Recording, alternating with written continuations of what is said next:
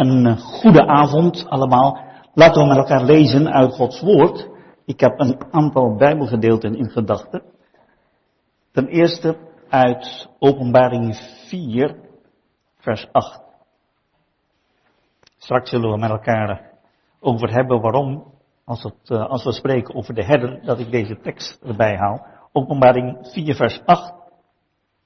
Tweede gedeelte. Heilig, heilig, heilig. Heere God Almachtige die was en die is en die komt. Uit Johannes 10. We zullen straks meer van Johannes 10 lezen, maar um, eerst Johannes 10, vers 11. Ik ben de goede herder. Ik ben de goede herder uit het evangelie naar Lucas, hoofdstuk 15. Lucas 15, vers 1. En al de tollenaars en de zondaars kwamen tot hem om hem te horen. En de fariseeën en de schriftgeleerden morden en zeiden, deze ontvang zondaars en eet met hen.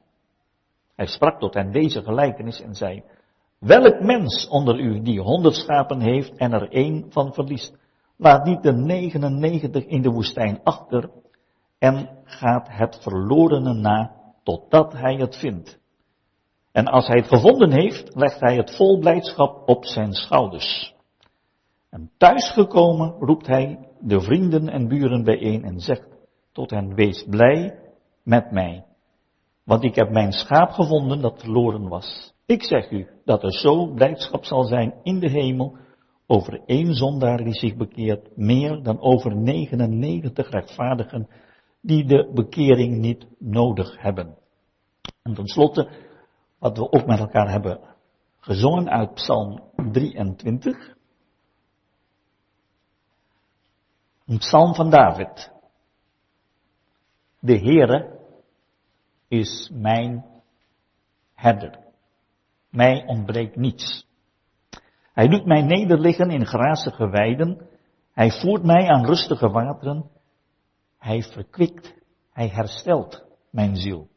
Hij leidt mij in de rechte sporen, sporen van gerechtigheid, om zijn naams wil. En zelfs al ga ik door een dal van diepe duisternis, staat de vertaling zegt, schaduwen des doods. Ik vrees geen kwaad, want gij zijt bij mij. Gij zijt bij mij. Uw stok en uw staf, die vertroosten mij. Gij richt voor mij een dis aan voor de ogen van wie mij benauwen. Gij zalft mijn hoofd met olie, mijn beker vloeit over. Ja, heil en goede tierenheid zullen mij volgen alle dagen van mijn leven. En ik zal in het huis des Heren verblijven tot in lengte van dagen. Tot zover. Broeders en zusters, jonge mensen, lieve vrienden het onderwerp de Heer Jezus als de goede herder is heel moeilijk. Waarom is dat moeilijk? Het is net als als ik jullie, uh, als jullie niet kunnen zwemmen en ik probeer te spreken over hoe je moet zwemmen. Dan kan ik uren praten over zwemmen, maar uiteindelijk zul je zelf in het water moeten, moeten springen en proberen en dan weet je wat zwemmen is.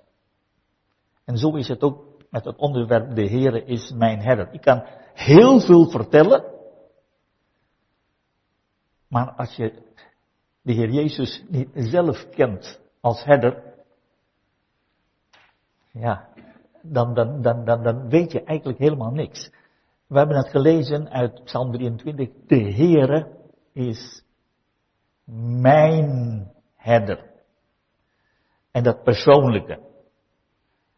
Daar gaat het om. En dat probeer ik even, even door te geven met elkaar. Maar uiteindelijk is mijn bede dat ieder van ons hier zou kunnen zeggen, ja, hij is ook mijn herder, heel persoonlijk. Wat dat betekent, de uitdrukking herder, zullen we met elkaar zien. Um,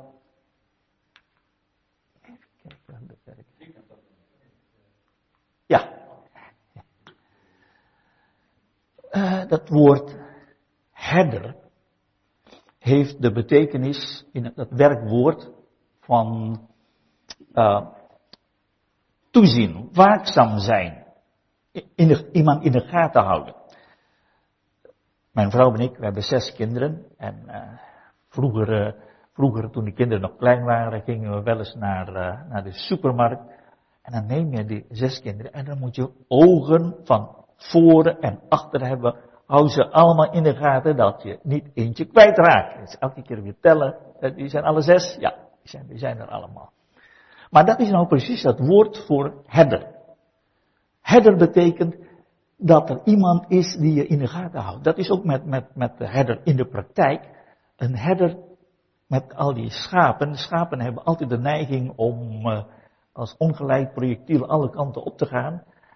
En dan moet de herder altijd maar de schapen in de gaten houden. Niet alleen dat ze niet afdwalen, maar dus de herder moet weten wat de gevaren zijn. De herder moet weten wat ze nodig hebben en wanneer ze wat nodig hebben, enzovoort, enzovoort. Dus de herder die zorgt voor de schapen. Uh, dat woord herder wordt gebruikt letterlijk en we zullen zien uh, in, in de Bijbel, uh, al de aartsvaders, Abraham, Isaac, Jacob en de kinderen van Jacob, waren allemaal herders. Maar ook later, iemand als Mozes was ook herder, als David was ook herder. Dus het begrip herder is, is een heel, heel algemeen bekend iets voor het volk Israël. En later, pas later, toen Israël in het beloofde land kwam, toen werden ze niet alleen herders, maar een deel van hen werden ook boeren, akkerbouwers.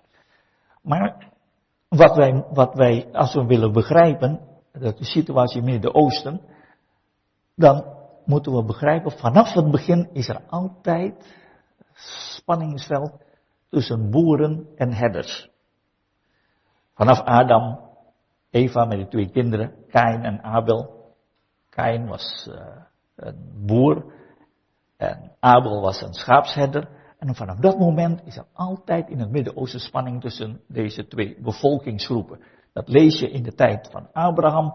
Dat lees je ook toen Israël in, uh, in Egypte was. Want ja, we hebben hier alle, uh, in, in Nederland was alles afgebakend, hè, met, allemaal met hekken en, en, en met sloten, waardoor, waardoor duidelijke scheiding is tussen, tussen akkerland en weidegrond.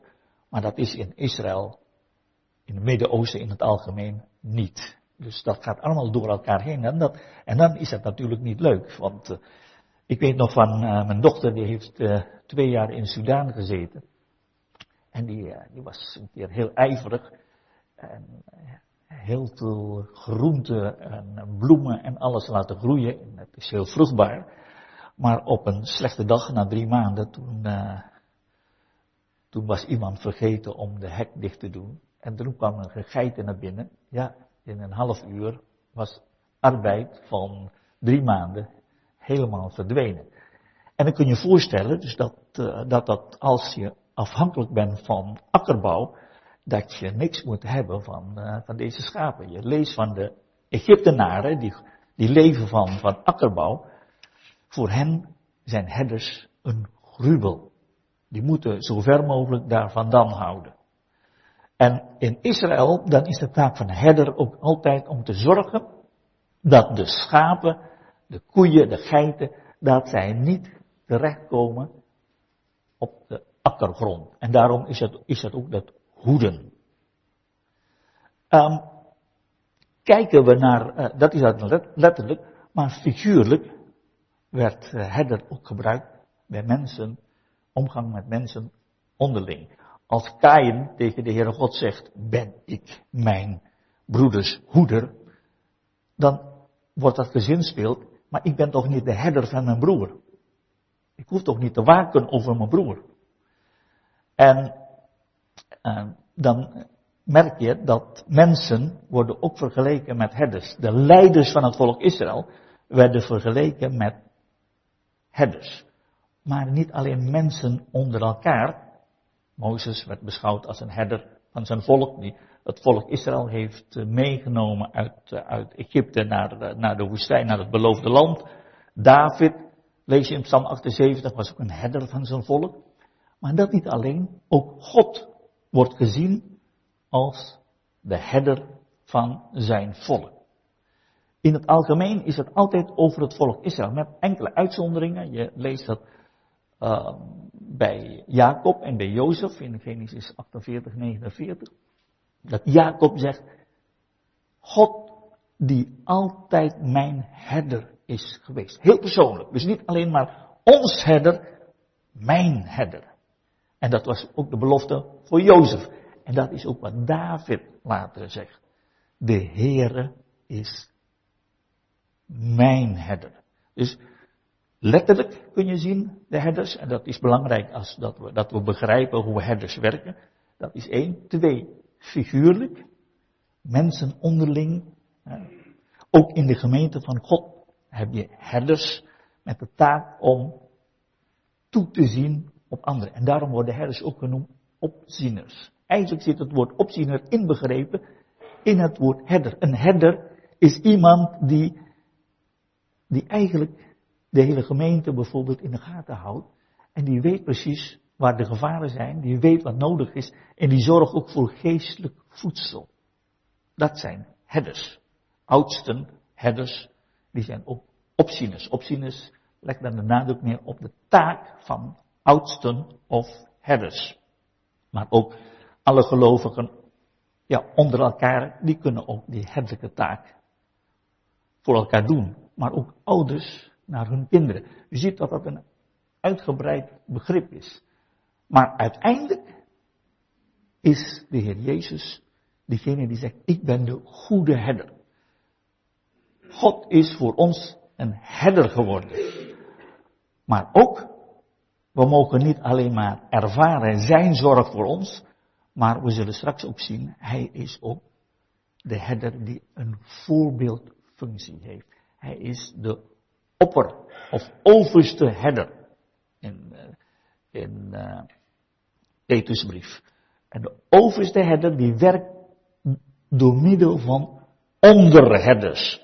Met andere woorden, de Heer Jezus is nog steeds de herder, maar hij gebruikt menselijke instrumenten, onderherders, om zijn taak te doen. Ook dat zullen we met elkaar overdenken. Maar dan, dan ziet u de, de, de uitgebreidheid van, uh, van het onderwerp. Maar dan gaan we eerst kijken naar die drie aspecten van de herder. Ja, ik heb nog Psalm 121 erbij genoemd. Zie de bewaarder van Israël sluimert nog slaap. Dan zien wij de waakzaamheid van God als de herder. Hij, hij sluimert niet. Sluimeren betekent dat je afgeleid wordt. God is nooit afgeleid. Wij worden afgeleid dat we eventjes ietsje niet in de gaten hebben. En voordat je het weet, één kind is, is, uh, zit in de sloot of wat dan ook. Maar niet alleen niet sluimert, hij slaapt niet. Hij is altijd waakzaam. Dat is de goede herder. De Heer Jezus is de herder. En um, hij is de herder goede herder. En dat betekent eigenlijk, hij is de herder die beloofd is in het Oude Testament, in tegenstelling tot de valse herders. Dat zullen we met elkaar nog verder zien. Maar ik wil eerst naar Lucas 15. Lucas 15, daar ging het over het feit dat de Heer Jezus, toen hij op aarde was, Lucas is het evangelie van Gods genade, toen ontving de Heer Jezus zondaren, hoeren en tollenaars. En de fariseeën en de schriftgeleerden zaten te mopperen van hoe kan de Heer Jezus dat nou doen? Zondaars ontvangen. En toen kwam de Heer Jezus met een gelijkenis. Drie verhalen, één gelijkenis. En de eerste was over de herder. En de, en de moraal van het verhaal is dit. De Heer Jezus zegt, maar ik ontvang de zondaren niet alleen maar, maar ik, ik ga op zoek naar deze mensen. Ik ga, ik kan moeite doen om hen te zoeken. Dus niet alleen maar passief wacht, afwachten totdat zondaren komen en dat zondaren de heiland zochten. Nee, de verloren schaap zocht de goede herder niet. Nee, de goede herder zocht de schapen. En dan heb ik drie aspecten in Lucas 15 die ik naar voren wilde brengen. In vers 4, 5 en 6. Ten eerste, de herder zocht de schapen. Hij ging de, het verlorene na totdat hij het vond. Vers 4. Dat zullen we met elkaar bespreken. Ten tweede, als de herder de schaap vond, nam hij de schaap op zijn schouders en nam hem mee naar huis. Dat is het tweede. En derde, als hij thuisgekomen is, dan, dan is dat feest. Blijdschap. Drie dingen. En deze drie aspecten van de herder, dat willen we met elkaar bespreken. Want eigenlijk in, uh, in heel de Bijbel vind, vind je, als, als je leest over de herder, deze drie aspecten. En daarom heb ik die tekst uit openbaring 4 erbij gehaald. Daar wordt de Heer Jezus als de schepper genoemd, de Heere God, de Almachtige. Hij die de schepper is, want als in het Oude Testament gesproken wordt over de schepping van hemel en aarde, dan is dat met name door de persoon van de Heer Jezus. Alle dingen zijn, Johannes 1 vers 3, door Hem geworden. En geen ding is geworden dat geworden is. Alles is door Hem geschapen. Hij, de schepper van hemel en aarde, wordt daar genoemd. Hij die was. En Hij die is. En Hij die komt. Ook die drie aspecten. Hij die was, en hij die is, en hij die komt. En dan vind, vind je die drie aspecten van de herder bij deze drie punten. De Heer Jezus is de goede herder van Johannes 10. De goede herder die gekomen is om de schaap te zoeken. Daar zullen we met elkaar over nadenken. Dat is één. En als de Heer Jezus die schaap gevonden is, dan neemt hij de schaap op zijn schouders en brengt hem, brengt die schaap naar huis. Hij draagt de schaap naar huis. Hij is de grote herder. Opgewekt uit de doden, lezen we in Hebreeën 13. En ten derde, hij is die herder die straks terug zal komen. Als we straks thuis zijn bij hem, dan zal de Heer Jezus lezen in 1 Petrus 5, als de overste herder al die herders bijeen verzamelen, alle herders en alle gelovigen hebben ook een taak om te zorgen voor elkaar als herders. Maar met name, natuurlijk, broeders die speciaal, de oudere broeders, zusters, die speciaal gaven hebben om ook voor anderen te zorgen. En dan zal de Heer Jezus komen om hen de kroon van de heerlijkheid te geven. En dat is, dat is heel bijzonder. Dat de Heer Jezus komt en hij is zo blij en hij zal zeggen, goed gedaan, gij getrouwe, getrouwe slaaf, gij getrouwe herder. Dus drie dingen zullen we met elkaar, met elkaar bekijken. Hij die gekomen is, hij, hij die was, hij die is, vandaag, tegenwoordige tijd, en hij die komt. Alle drie de herders. Maar eerst beginnen we met, uh, met, het, met het eerste. Hij die gekomen is om de schapen te zoeken. Hij is de goede herder. In, uh, uh, zowel in Jeremia en als Ezekiel, in Jeremia 23, Ezekiel 34, dan lees je over de belofte van God dat hij een herder zal sturen. Waarom is dat dat kwam doordat de herders in die tijd waren allemaal valse herders. Je leest met name in Ezekiel. Al die koningen Israël en Israël werden beschouwd als valse herders. Die valse herders, Nou, misschien kunnen we die tekst uit Ezekiel 34 even lezen, dan, dan, dan ziet u uh, hoe verdrietig dat is. Ezekiel 34, vers 2.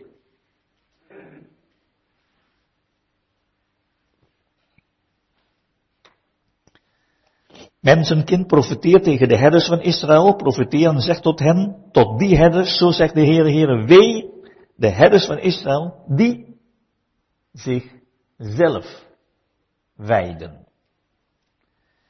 Moeten herders niet de schapen wijden? Maar wat deden deze valse herders? Het vet eet gij, met de wol kleedt gij u, het gemeste slacht gij, de schapen wijdt gij niet. Zwakke versterkt gij niet, zieke geneest gij niet, gewonden verbindt gij niet, Afgedwaalde haalt gij niet terug, verloren zoekt gij niet, maar gij heerst over hen met hardheid en geweldenarij. In plaats van een goede herder vind je hier een slechte herder. Dat vind je meerdere plaatsen in het Oude Testament, hoe God deze leiders aanklaagde. En als we naar deze valse herders kijken, dan is het natuurlijk niet de bedoeling dat we met vergrootglas alleen maar kijken naar Israël. Maar het is een spiegel voor ons. Hoe werkt dat in de christenheid vandaag de dag? Dat is een ander verhaal. Maar hier, hier zien wij eerst de valse, verkeerde herders. En als de Heer Jezus zegt, ik ben de goede herder, dan is dat in tegenstelling tot deze verkeerde herders. Want in dezelfde Ezekiel 34, vers 11 lezen we, zo zegt de Heere, Heere, zie, ik zal zelf naar mijn schapen vragen en naar hen omzien. Vers 15. Ik zelf zal mijn schapen weiden. Ik zelf zal ze doen neerliggen. Dus daar is die belofte van Yahweh, van de Heere, de ik ben, de God van Israël. Hij zegt, ik ga zelf zorg dragen voor mijn schapen. Dat is een geweldige belofte. En als de Heer Jezus in Johannes 10 zegt, ik ben de goede herder. In Johannes vind je zeven keer dat de Jezus zegt dat hij de ik ben is. Ik ben de brood des levens. Ik ben uh, het licht van de wereld. Ik ben de deur. En het vierde is, ik ben de herder. Ik ben de opstanding en het leven. Ik ben het licht van de wereld. En ik ben de weg, de waarheid en het leven. Ik ben de ware wijnstok, zeven keer. En de vierde keer is, ik ben de goede herder. Hij die de ik ben is, de Heere die hier beloofd is, want de Heere zelf zal komen. Hij is de goede herder.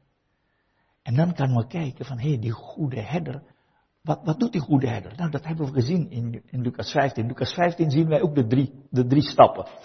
Eerst ging de herder alles achterlaten om die ene schaap te zoeken, die verlorene. Ten tweede, die schaap op zijn schouders dragen, meenemen naar huis. En ten derde, feest thuis. Maar dat eerste stap. De goede herder, die ging zoeken naar een verloren schaap. En dat is, dat is eigenlijk heel, heel bijzonder zoeken naar een verloren schap. En dan lezen we in Johannes 10, de goede herder zet zijn leven in voor de schapen. Met gevaar voor eigen leven. En dan komt, bij mij de gedachte van 1 Samuel 17. En dat was over David. David die vertelde toen, als er een leeuw of een beer komt, nou, dan rende hij niet weg en hij zei, nou ja, dat, is, dat, is, dat hoort bij uh, die, die 10% schade, dat hoort erbij, dat, daar kan ik niks aan doen, want uh, waarom zou ik mijn leven, ja, blootstellen aan gevaar? Nee, hij zegt, ik pak dan mijn knuppel, ik heb hier een knuppel, en ik greep de leeuw bij zijn baard, kan je wat bij voorstellen? En ik sloeg die leeuw dood. Met gevaar voor eigen leven. Maar de Heer Jezus ging niet alleen maar met gevaar voor eigen leven de vijand verslaan.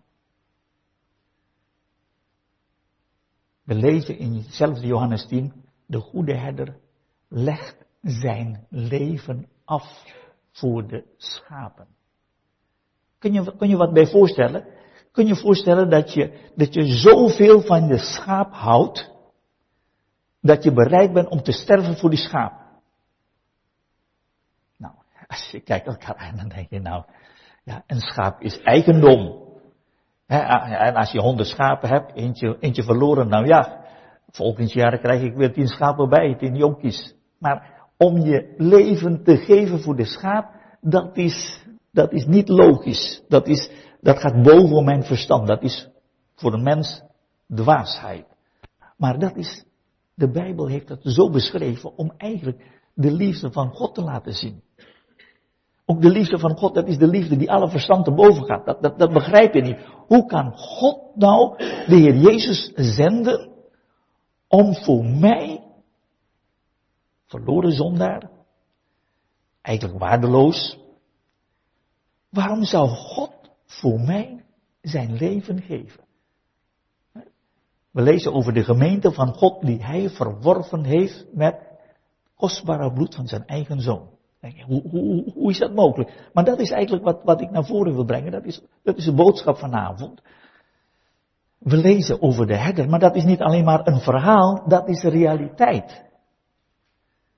Hij kwam, hij verliet alles achter om voor ons te sterven. Bij zijn komst op aarde, hebben we vanmorgen gedacht, werd hij aangekondigd, zie het lam van God. Met andere woorden, zijn doel het doel van zijn komst was om te sterven.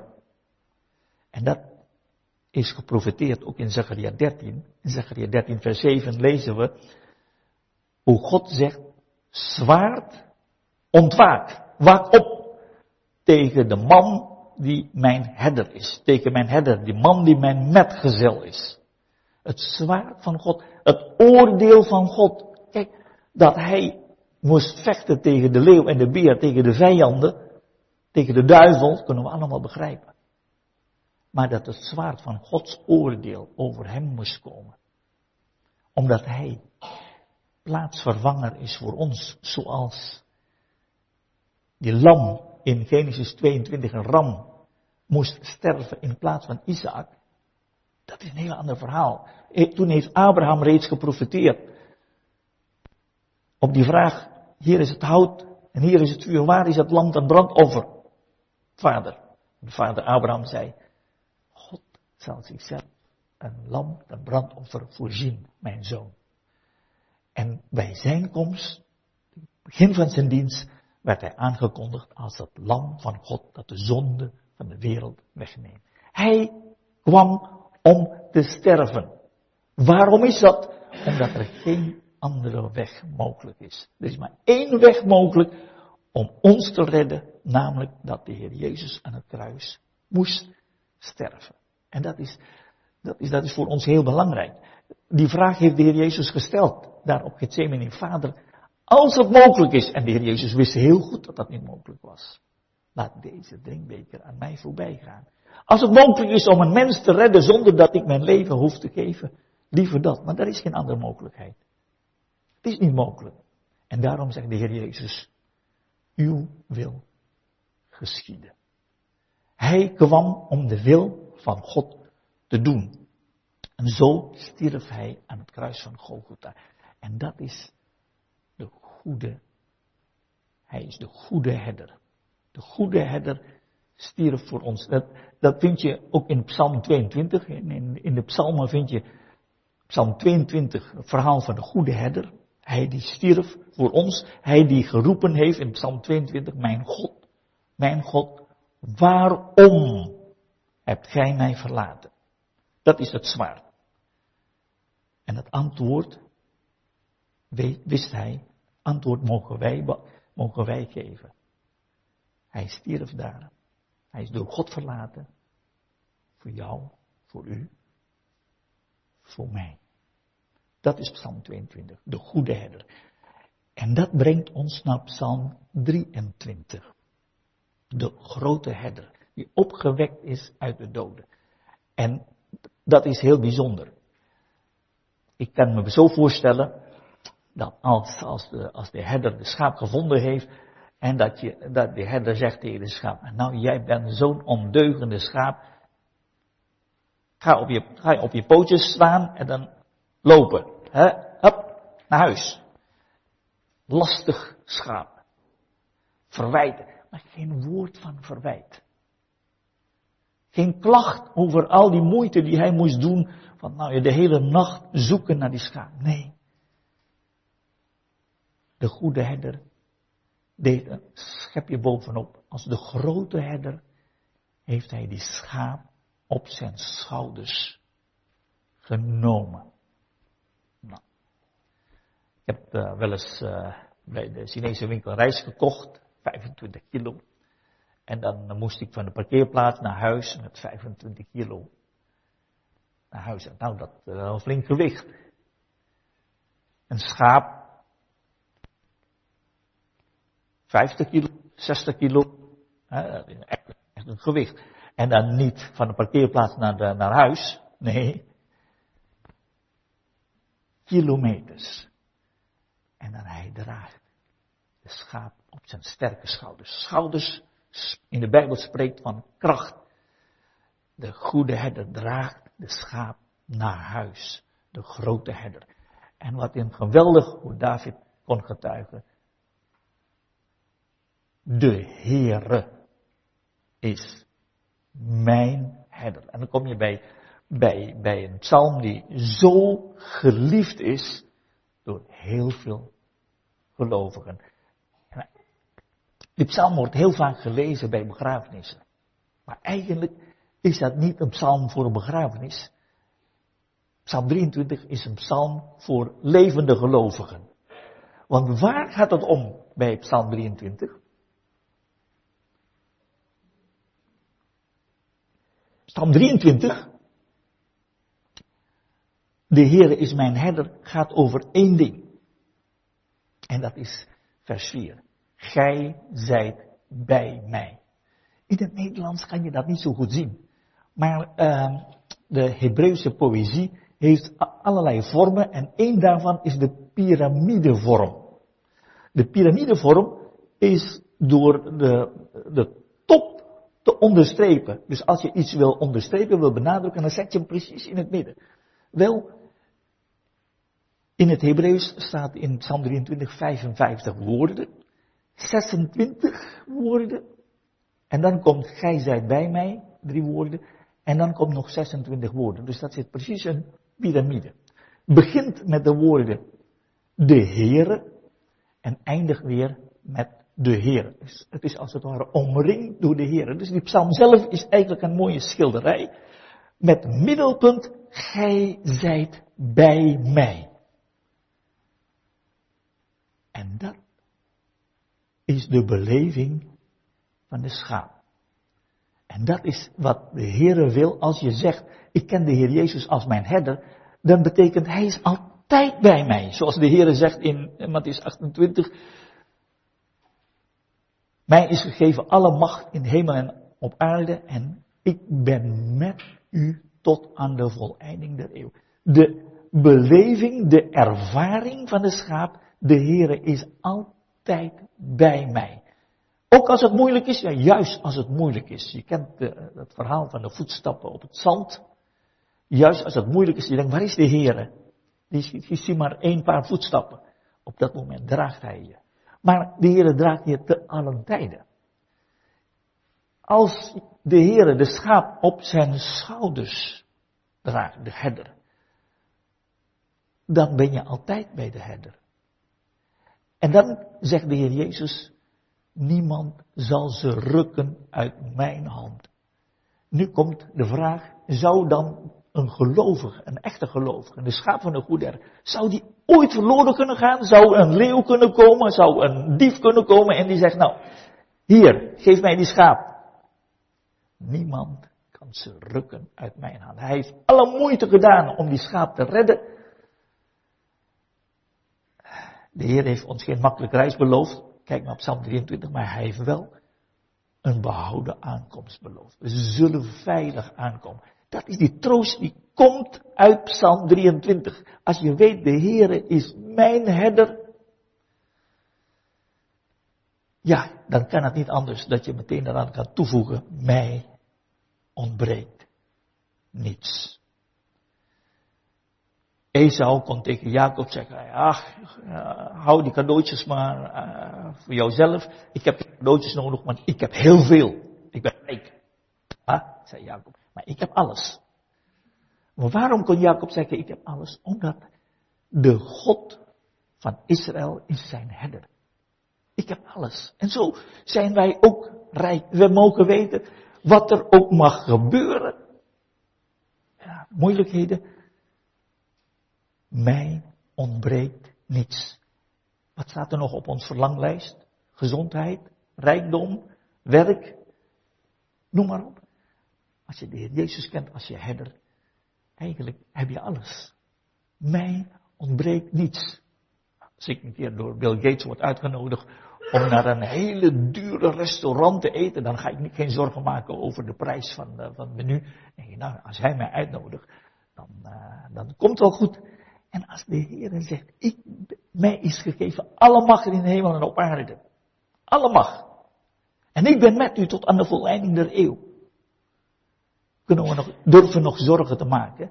En dat wordt uitgewerkt in Psalm 23. Psalm 23 laat zien dat in alle omstandigheden hij alles doet wat nodig is. Hij geeft alles wat we nodig hebben. Psalm 23.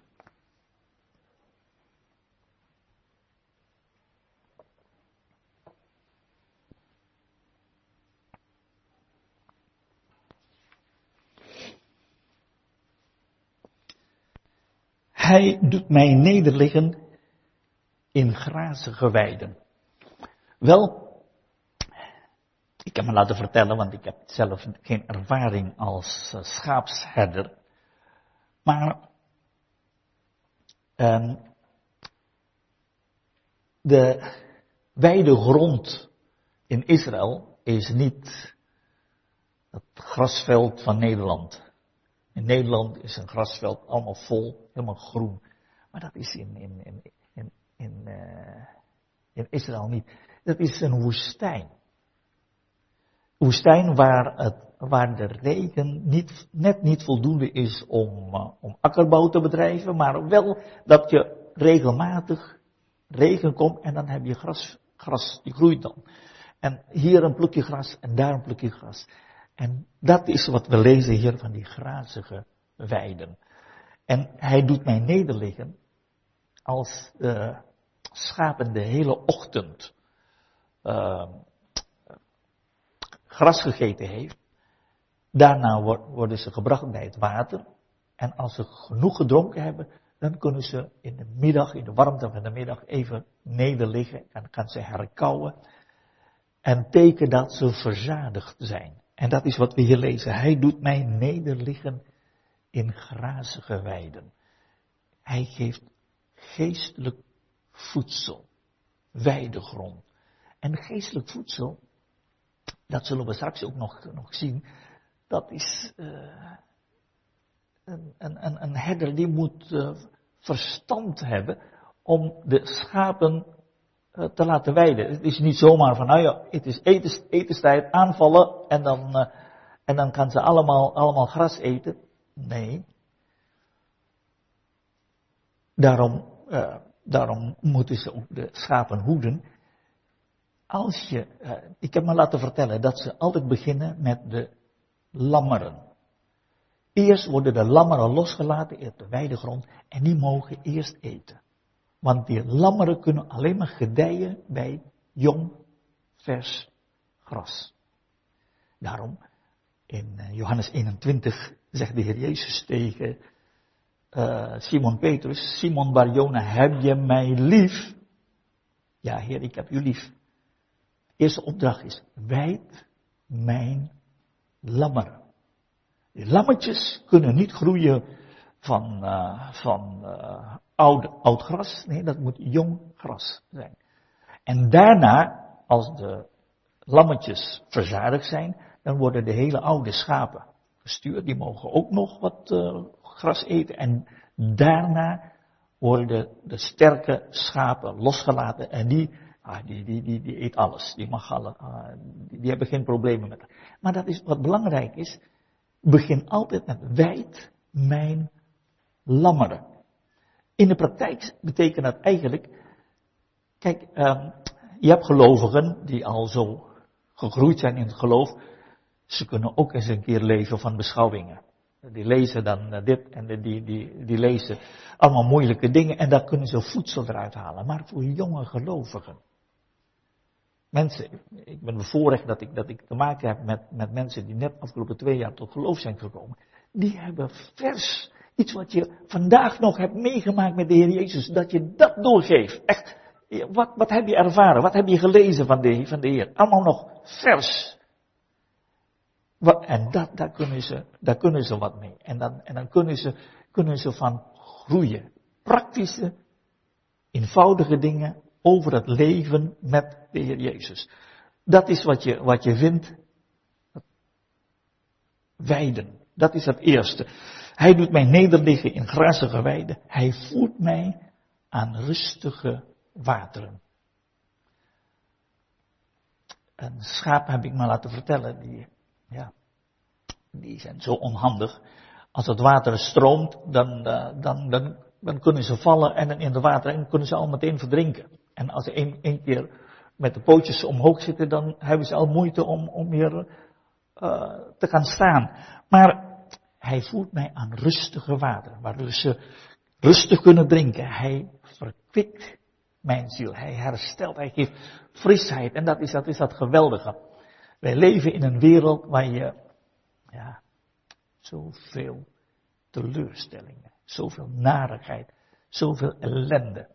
Ik mag werken in een asielzoekerscentrum en dan zeg ik soms tegen anderen, ik, ik zit bij de riolering van de wereld. Het is de allerviezigheid, narigheid van de wereld, van heel de wereld. Je hoort die verhalen, maar niet alleen je hoort die verhalen, maar je ziet de ellende voor je.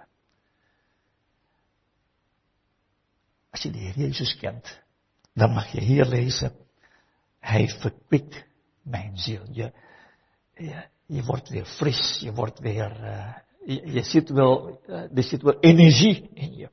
En Hij leidt mij in de rechte sporen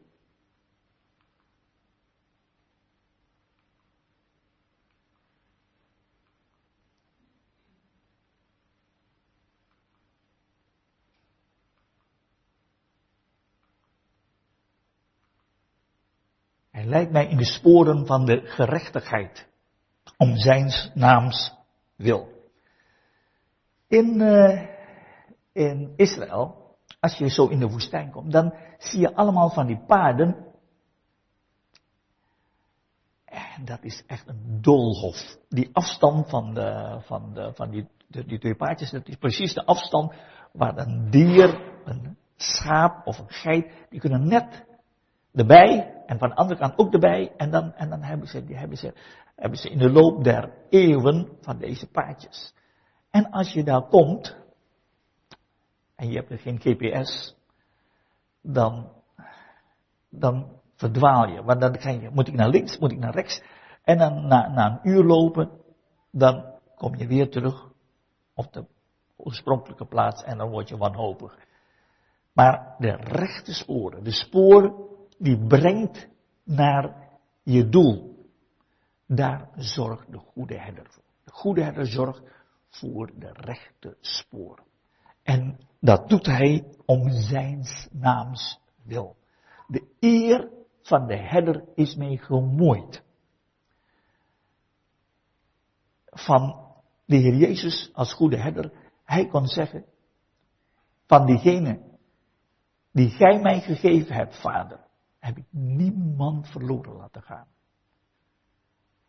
In tegenstelling tot de zoon van het verderf. De zoon van het verderf was niet de schaap van een goede herder.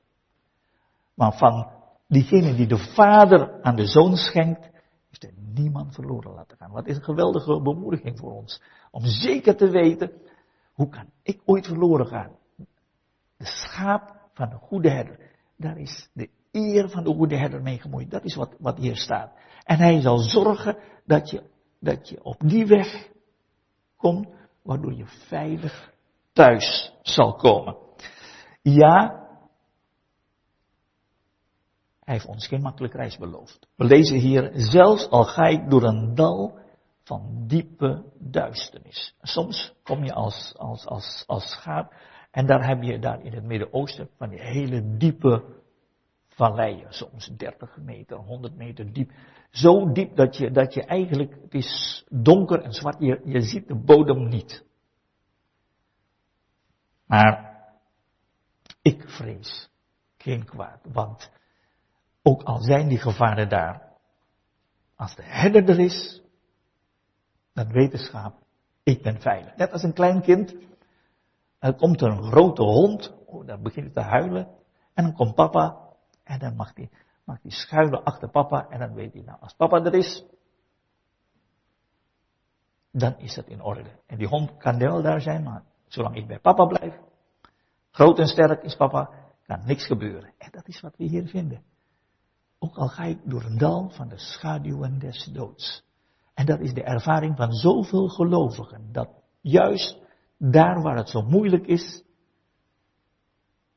dan weet je, dit, dan ervaar je de nabijheid van de Heere des te meer. En dat is wordt, wordt uitgelegd hier, uw stop en uw staf, die vertroosten mij. Die stok en die staf, ik heb hier uh, ja.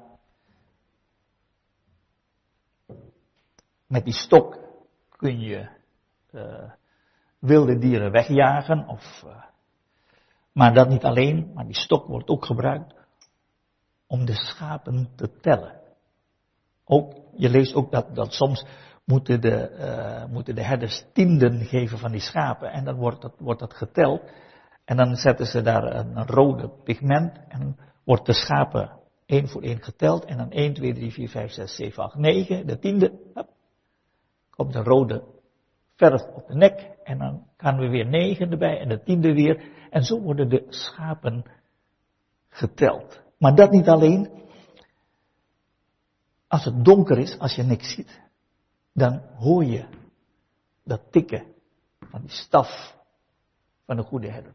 En dan weet de schaap de herder is daar, is nabij.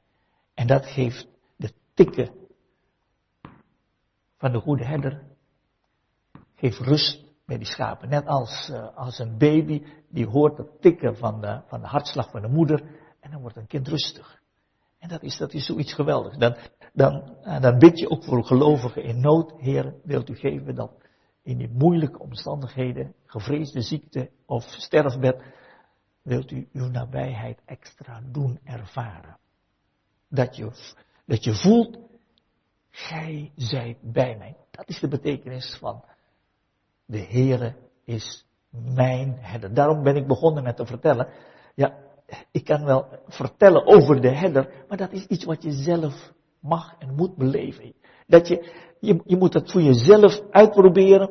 Als je het moeilijk hebt, dat je met je tranen in de ogen naar de Heere toe gaat en dat aan de Heere vertellen. En dan zijn nabijheid ervaart en dat op, en dat op zo'n moment de vrede van God, die alle verstand te boven gaat, je harten en je gedachten bewaart in Christus Jezus. Dat is, dat is, dat is de betekenis van de goede herder. Daarom, daarom een lezing is een lezing. Je kunt het uh, verhaal horen en dan zeg je, nou, ik heb een heleboel mooie dingen gehoord en, enzovoorts enzovoorts. En dan ga je weer tot de orde van de dag. Hem kennen als de grote herder, dat betekent dat je dat mag beleven. Daarom, daarom uh, als, als je nog jong bent in het geloof, dan is het voor jezelf psalmen dat is zo, zo moeilijk tastbaar. Ja, psalmen, die ervaringen. Hè, je, je, je hebt liever van die concrete, leerstellige dingen, dat kan je allemaal, allemaal logisch uh, op een rijtje zetten, maar de psalmen, ja. Maar naarmate je ouder wordt en je ervaart de moeite van het leven en je ervaart de troost van de Heer in je leven, naarmate de psalmen kostbaarder wordt voor je leven, voor je hart. De psalmen, dat is het hart van de Bijbel. De ervaringen, de beleving van een gelovige. En daarom is, is, het, is, het, is het een zaak van, net als leren zwemmen, ga maar in het water springen, springen, beproef mij maar, zegt God. Doe maar, spring maar in het water. En dan zul je ervaren. Zo werkt dat. Geloof maar.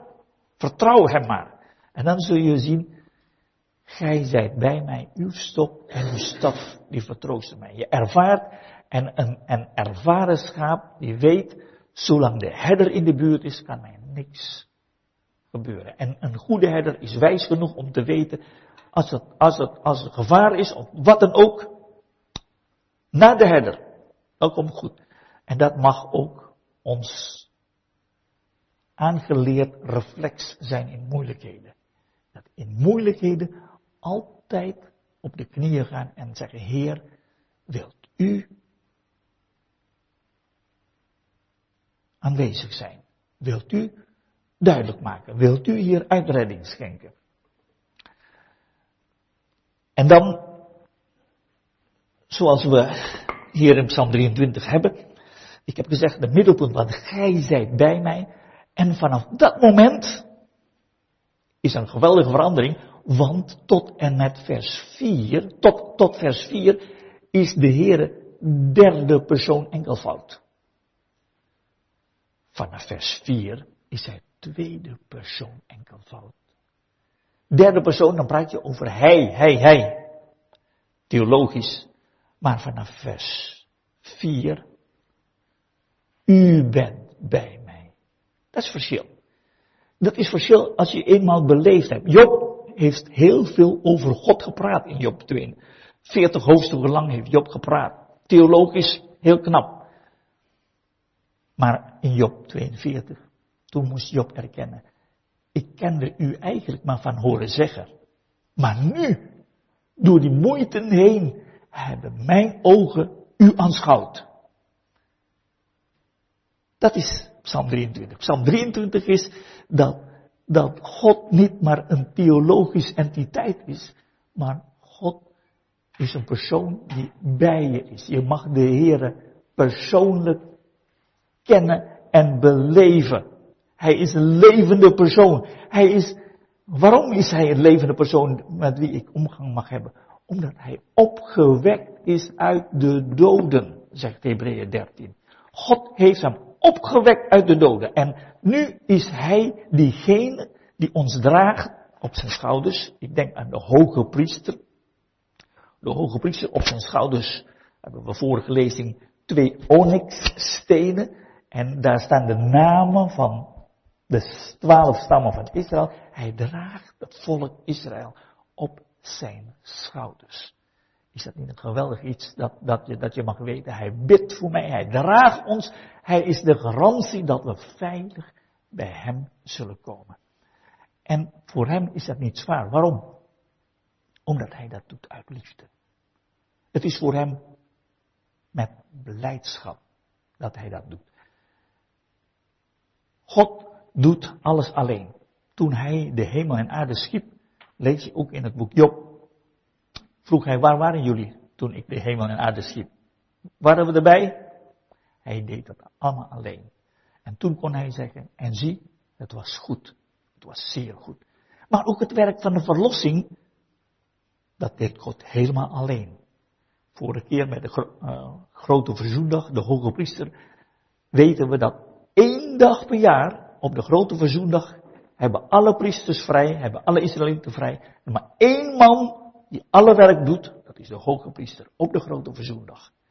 Het werk van de verlossing doet de Heer Jezus helemaal alleen. Helemaal alleen, maar met dit verschil.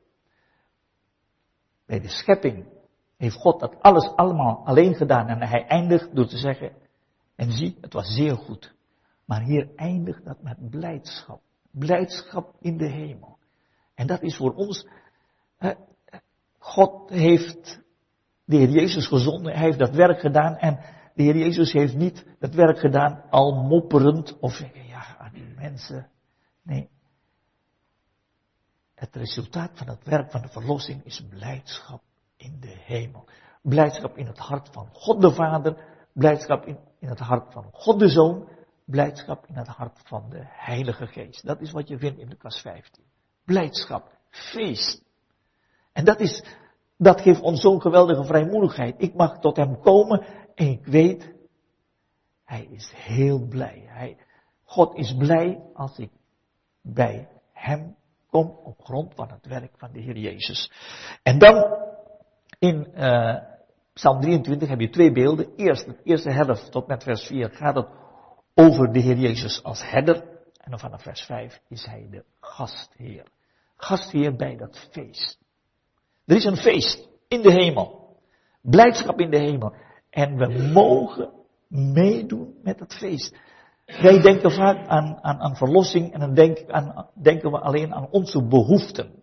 Net als de verloren zoon. Waarom ging hij naar huis? Omdat hij van zijn vader hield? Nee, had honger. Daarom ging hij naar huis.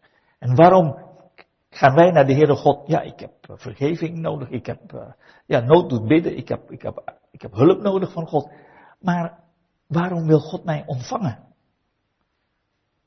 God wil mij ontvangen omdat Hij mij in zijn arm wilde hebben. En als wij in zijn armen komen, dan zegt, zegt Hij vol blijdschap, wees blij met mij. Dan is er feest.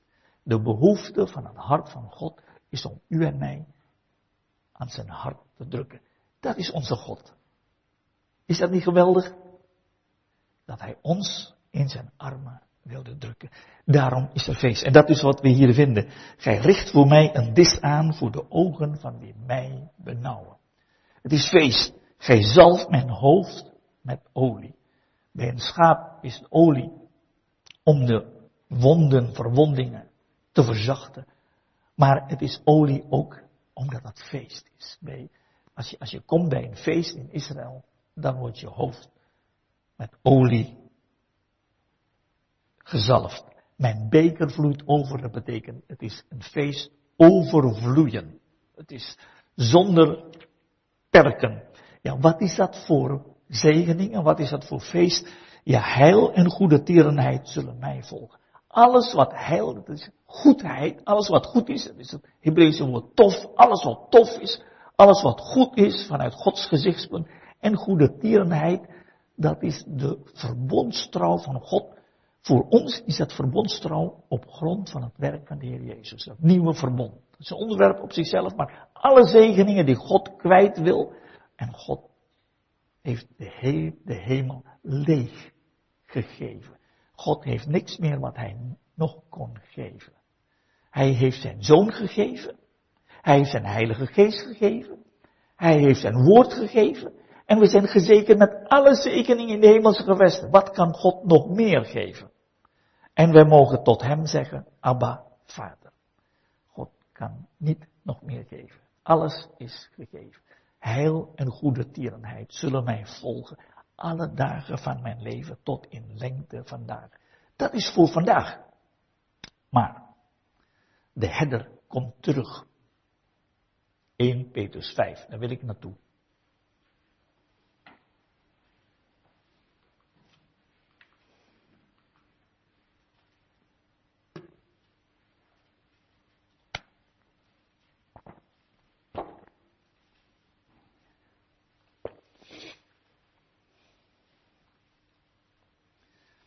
1 Petrus 5 wordt de Heer Jezus genoemd de overste herder. In het Oude Testament vind je ook nog een ander overste herder. Dat is in 1 Samuel 7, zoiets, dat is Doeg, de Edomiet. Hij was de overste herder, de machtigste herder van koning Saul. Maar dat is een uh, gemene man, die heeft David verraden. Dat is een, een herder, een herder van niks. Maar de Heer Jezus is de overste herder. En dat betekent, overste herder betekent, hij heeft onderherders onder zich. En de onderherders, dat zijn wij. De taak van de Heer Jezus als de herder heeft hij doorgegeven aan ons. Ook wij mogen zijn net als de goede herder, zoeken naar het verlorene, naar deze wereld. En dat kan moeite en tijd kosten om mensen te bereiken die in de goot zitten, die in ellende zitten met het evangelie. Dat mogen wij doen. Maar ook herderlijke zorg verrichten. Herderlijke zorg verrichten, ook dat is een taak van ons aan elkaar. De Heer Jezus wil dat doen, maar hij wil u en mij daar uh, bij inschakelen. En dat is wat we lezen in 1 Petrus 5. Petrus zegt, de oudste onder u vermaan, ik zelf ook de mede-oudste en getuige van het lijden van Christus. Hij was een oudste, hij was, uh, Petrus was een herder. In Lucas 22 zegt de Heer Jezus, uh, ik heb voor jou gebeden, Petrus, heel speciaal, dat je geloof niet zal ophouden. En als je eens bekeerd zult zijn, als je hersteld bent, geef ik jou een taak. Versterk je broeders. Een herderlijke taak. En ook in Johannes 21, houd je echt van mij, Simon Barjona? Hoed mijn schapen. Er zijn zoveel gevaren voor de schapen. Jij mag voor ze zorgen. En nou geeft Petrus de taak die hij gedaan heeft als herder door aan andere herders. En dan zegt hij in vers 2, wijd de kudde van God die bij u is. Weiden, dat is voedsel geven. Dat is de eerste taak. Ten tweede, hoeden. Hoeden betekent, er kunnen gevaren zijn. Je moet toezicht houden, je moet ogen van voor en achter hebben. Je moet in de gaten houden, misschien in de gemeente komen dwaalleringen. En er zijn heel veel dwalingen in deze wereld. En dan moet je de jonge gelovigen, maar ook oudere gelovigen, bewaken, bewaren, ten opzichte van die dwaalleringen, alverzoening, of weet ik veel, alle mogelijke leringen. En dat is een taak van gelovigen, om, om elkaar te bewaren voor deze gevaren. Hoed, hoeden. Niet gedwongen, maar vrijwillig, ook niet om schandelijk winzucht, maar bereidwillig van harte dit werk doen. Daarin het hart van de Heer Jezus laten zien. Dat je dat doet niet om, ja, om beter van te worden. En niet alleen financieel, maar je kunt ook dit werk doen omdat je macht wil trekken naar jezelf, omdat je, zoals een Diotrefes, de eerste wil zijn in de gemeente, dat je de baas wil spelen, dat je, dat je, dat je ja, ego gestreeld wordt als je, als je in de, in de gemeente, ja, de baas mag spelen.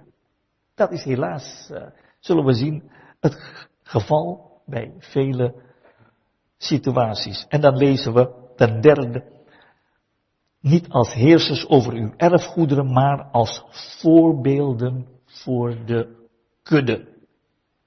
Derde punt, voorgaan. Kenmerk van een herder. Je, je ziet het, die, die loopt vooraan. En dat is eigenlijk, deze gelovigen, oude gelovigen worden genoemd voorgangers. Je leest in de Bijbel maar één enkel geval van een herdershond. Het staat één keer in de Bijbel.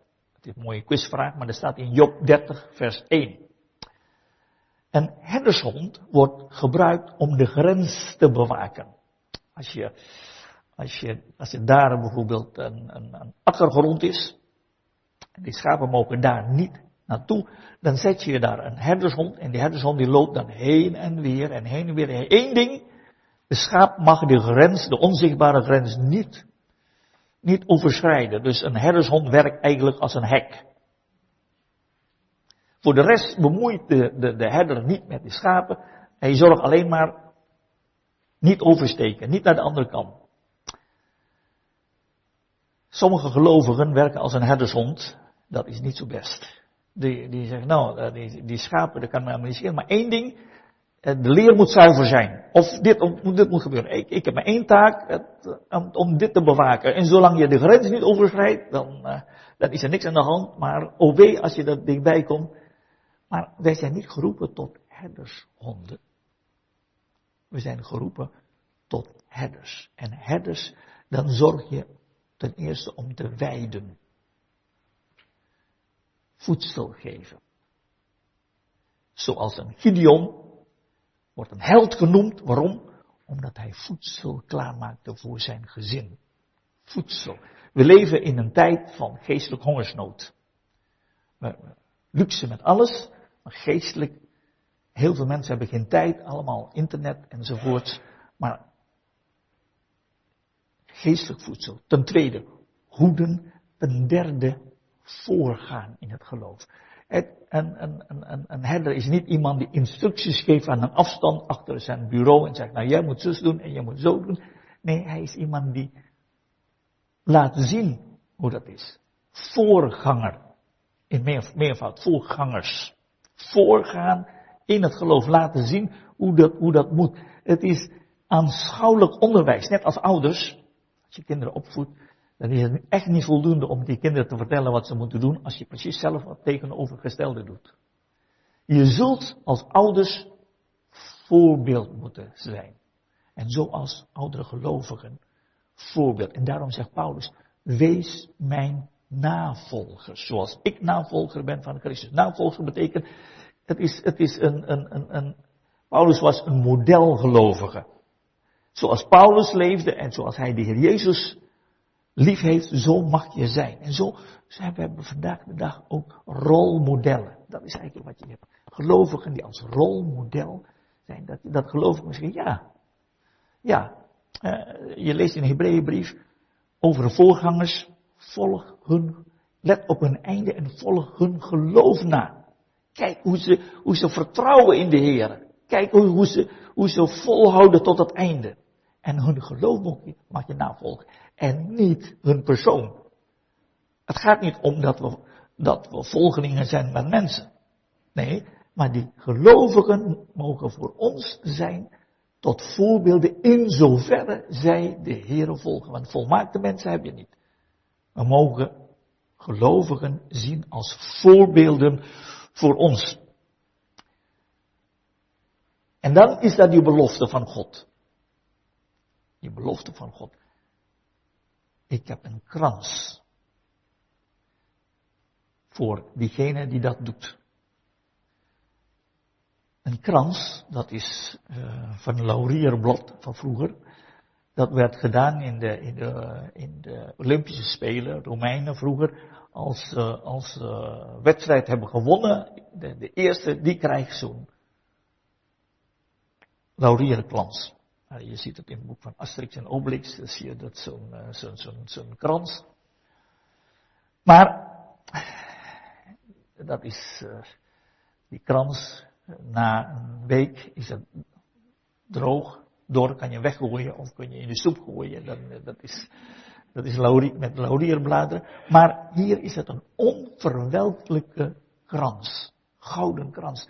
En dat houdt altijd zijn waarde. Dat, is, dat heeft de Heer Jezus gegeven. En dat is altijd een herinnering dat de Heer je in de ogen zal kijken als je boven bent in de hemel. En dat de Heer zegt, ik vind het fijn dat je dat hebt gedaan. En natuurlijk zal een gelovige zeggen, Heer, ik ben slechts een. Ik, dit is niet mijn prestatie. Ik heb alleen maar gedaan wat u mij geboden hebt. En toch, voor de Heer is dat geweldig kostbaar. Dat is de bemoediging die de Heer wil geven aan ieder van ons. Een kroon. Je hebt, je hebt vijf, zes, zeven soorten kronen in het Nieuwe Testament. Dit is er één van. Maar dan zegt Gods woord, waarschuwingen, want je hebt voorbeelden hoe dat niet moet. We hebben het gelezen in Ezekiel 34. Die drie dingen die, die we gelezen hebben, wijden, hoeden en voorgaan, vind je ook in Ezekiel 34. Maar in plaats van wijden de gelovigen voedsel geven, de gelovigen worden gezien als hun eigendom. En dat is mijn parochie. Dat is mijn, mijn kerk. En dat is, dat is de plaats waar ik eer ontvang. Waar ik, en dan gaat dat, gaat dat, uh, de, de gelovigen, de schapen worden gezien als eigendom van de herder. En daar, uh, daar gedijt maar één persoon, de herder. Die ontvangt alle tienden en andere, die, die wordt steeds rijker en rijker die schapen opeten in plaats van te eten geven. En hoeden. als gelovigen moeite in problemen zitten. Ik hoorde van, van, van, van men, uh, gelovigen die in grote nood zitten. En dan uh, belde een van de oudere broeders. Ach, helaas, ik heb geen tijd voor je. Ik heb geen tijd voor je. Kan je je voorstellen dat de Heer Jezus, de grote herder der schapen, dat hij tegen jou zou zeggen, ach, lieve schaap, vandaag heb ik geen tijd voor jou. De Heer heeft altijd tijd. Hij maakt tijd voor je. Als je hart hebt voor de gelovigen, als je kind in nood is, dan maak je tijd. En voorgaan. Zij heersen over de schapen. Heersen over hun geweten.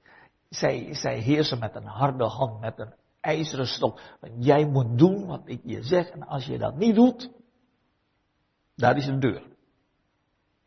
Ja? Zo doet een herder niet. Een herder geeft voorbeeld.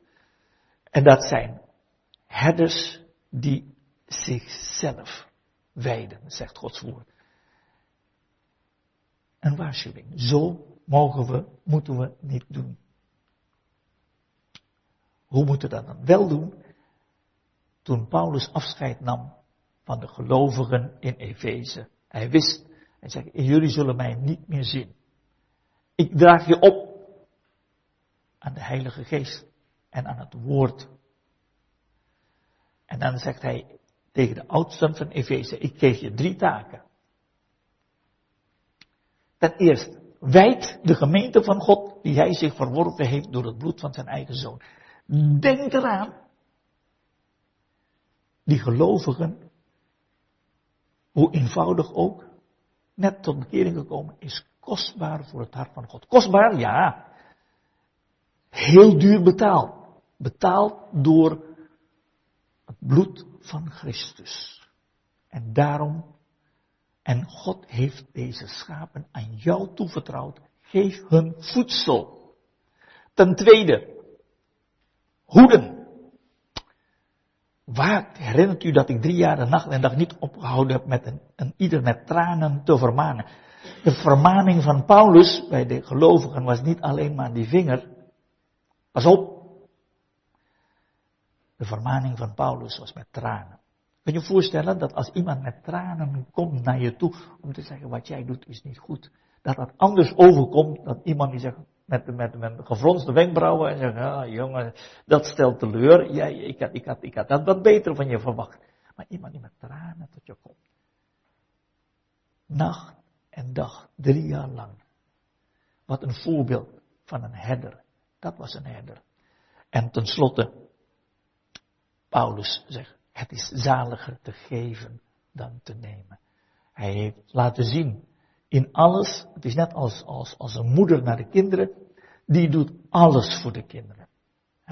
Is, het is jouw kind. En, en niks is te zwaar, niks is te moeilijk als je, als je een baby hebt en die baby komt, komt s'nachts om, om, om twee uur en dan nog eens een keer om drie uur en dan nog eens een keer om vier uur. En dan zeg je, en dan zeg je niet, nou jongens, uh, ik, ik vind het nou welletjes dit keer. Nee. Een moeder die zorgt voor het kind. En die is daar altijd voor het kind. En zo is de Heer ook voor ons. En zo mogen wij ook zijn voor elkaar. En zo wel, zegt handelingen 20. En dan uh, eindig ik met een paar bemoedigingen. Dat wijden, zegt de Heer Jezus in Matthäus 24. Hij stelde die vraag. Waar? Wie is die trouwe en wijze slaaf die de Heer over zijn huisbediende gesteld heeft om een voedsel te geven op de juiste tijd? Wij lezen onze Bijbel niet alleen maar om kennis te verzamelen, maar net als een Gideon om voedsel te verzamelen. Dat wat, je mag de vraag stellen, wat ik, wat ik verzamel, is dat alleen maar kennis en is dat alleen maar om mee te pochen? Om, om te laten, ah, ik, ik ken de Bijbel wel goed, hè? zie je wel, ik, ik, ik ken die Bijbelteksten, ik, dat je, of ga je zoeken, wat hebben de gelovigen nodig? Wat is nuttig voor hen? Geestelijk voedsel, dat hebben ze nodig. Dat ze opgebouwd mogen worden, dat ze gewaarschuwd worden voor de gevaren. Dat is geestelijk voedsel. Wel gelukzalig iemand die dat doet. Hoeden, dat hebben we net gedacht. Uh, als je eens bekeerd zult zijn, versterk uw broeders. We mogen elkaar bemoedigen, helpen, corrigeren. En tenslotte, dat voorgaan. We mogen de voorgangers zien als voorbeelden, maar we mogen ook als ouders, je hebt kinderen, dan moet je in het geloof een rolmodel zijn. Dat je laat zien wat het is om van de Heer te verwachten. Dat laten zien om de nabijheid van de Heer, dat dat werkelijkheid is voor jou. Dat dat niet alleen maar een kreet is, dat de vlag werkelijk ook de lading dekt. En volgt hun geloof na. En zo mogen wij de Heer Jezus kennen als de goede herder, die gekomen is om voor ons te. De grote herder die mij draagt, dat ik zeker weet, ik kom veilig thuis.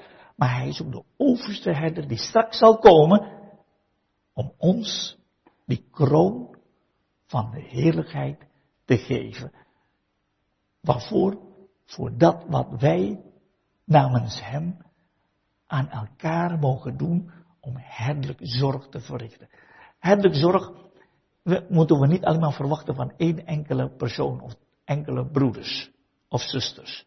Maar herderlijk zorg is iets wat we allemaal aan elkaar mogen doen. Natuurlijk zijn speciale oude broeders, zusters die speciale verantwoordelijkheid hebben, maar in het algemeen mogen wij ook, ook, ook als moeders naar de kinderen herderlijk zorg verrichten, mogen wij dat doen namens de Heer Jezus. En dan zal Hij straks alles wat wij doen uit liefde tot Hem, dat zal zijn waarde behouden en zal blijven bestaan. Mogen de Heer geven dat als we naar huis gaan, dat we niet alleen maar weten dat de Heer Jezus de goede herder is, maar dat we dat mogen beleven, dat hij herder is in jouw eigen leven, maar dat je die herderlijke taak mag doen die de overste herder aan jullie, aan mij, heeft doorgegeven.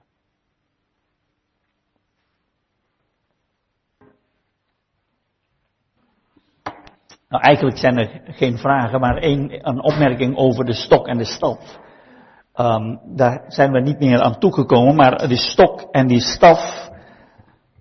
Zo'n stok wordt ook gebruikt om, uh, om een schaap te corrigeren. En in sommige landen heb je hier zo'n klein schepje en dan kan je met zo'n schepje een beetje aarde gooien om de, om de schaap weer te corrigeren. In Israël hebben ze zo'n slinger en met zo'n slinger kan je een steen gooien richting uh, schaap dat afdwaalt om die weer terug te brengen. Maar dan is zo wonderlijk, er staat uw stok en uw staf, die vertroosten mij. Ik mag weten dat als ik de verkeerde weg ga, dat de Heer mij gaat corrigeren. En dat is, dat is geweldig. Stel je voor dat de Heer mij niet zou corrigeren, dan zou ik bevreesd zijn. En denk, oh stel je voor dat ik, dat ik een, een weg zou gaan die niet goed is. En de Heer corrigeert mij niet. Wat, wat gaat er met mij gebeuren? Maar ik mag weten, de Heer corrigeert mij om mij terug te brengen. Gij verkwikt mijn ziel. Dat betekent, gij herstelt mij. En dat is, dat is een geweldige bemoediging. Dat is, dat is, het is, op het moment zelf is dat, is dat, is dat niet leuk. En, uh, je, je leest in Hebreeën 12 of zo, dat, uh, dat opvoeding van de Heer, dat zijn corrigerende tik, is op het moment zelf geen oorzaak van blijdschap, maar van droefheid te zijn. Maar dat staat achteraan. Maar voor diegenen die erdoor geoefend zijn, zal het een vrucht uh, vrucht van de gerechtigheid brengen. En dat is, uh, dat is een geweldige bemoediging. Dat ik mag weten dat ook zijn stok en zijn staf maakt duidelijk, ik ben zijn eigendom en hij corrigeert mij. Ook de belofte van de Heer, gij hebt geen bovenmenselijke verzoeking te doorstaan. 1 Korinther 10. Maar hij zal met de verzoeking ook voor de uitkomst zorgen opdat gij er tegen bestand zijn. Dus al die problemen, al die moeiten, ik mag weten, en dat, dat mag diegene die de, ja, erin zit, in het geloof zeggen, alle dingen werken mee ten goede voor hen die hem liefhebben. Omdat, omdat ik zijn liefde ken. Daarom weet ik dat vaders hand veroorzaakt zijn kind nooit onnodig leed. Ja, um, de, uh, de Heere draagt de, de herder, als de herder de schaap op zijn beide schouders. Net als de hoge priester trouwens ook nu twee stenen heeft. Maar in Jezaja, dat is mij ook niet eerder opgevallen dan, uh, zal de Heere heersen, regeren en zijn regering op een enkelvoud schouder dragen. Dus hij gebruikt zijn, uh, zijn uh, macht echt om ons te beschermen. Is een geweldige, geweldige bemoediging.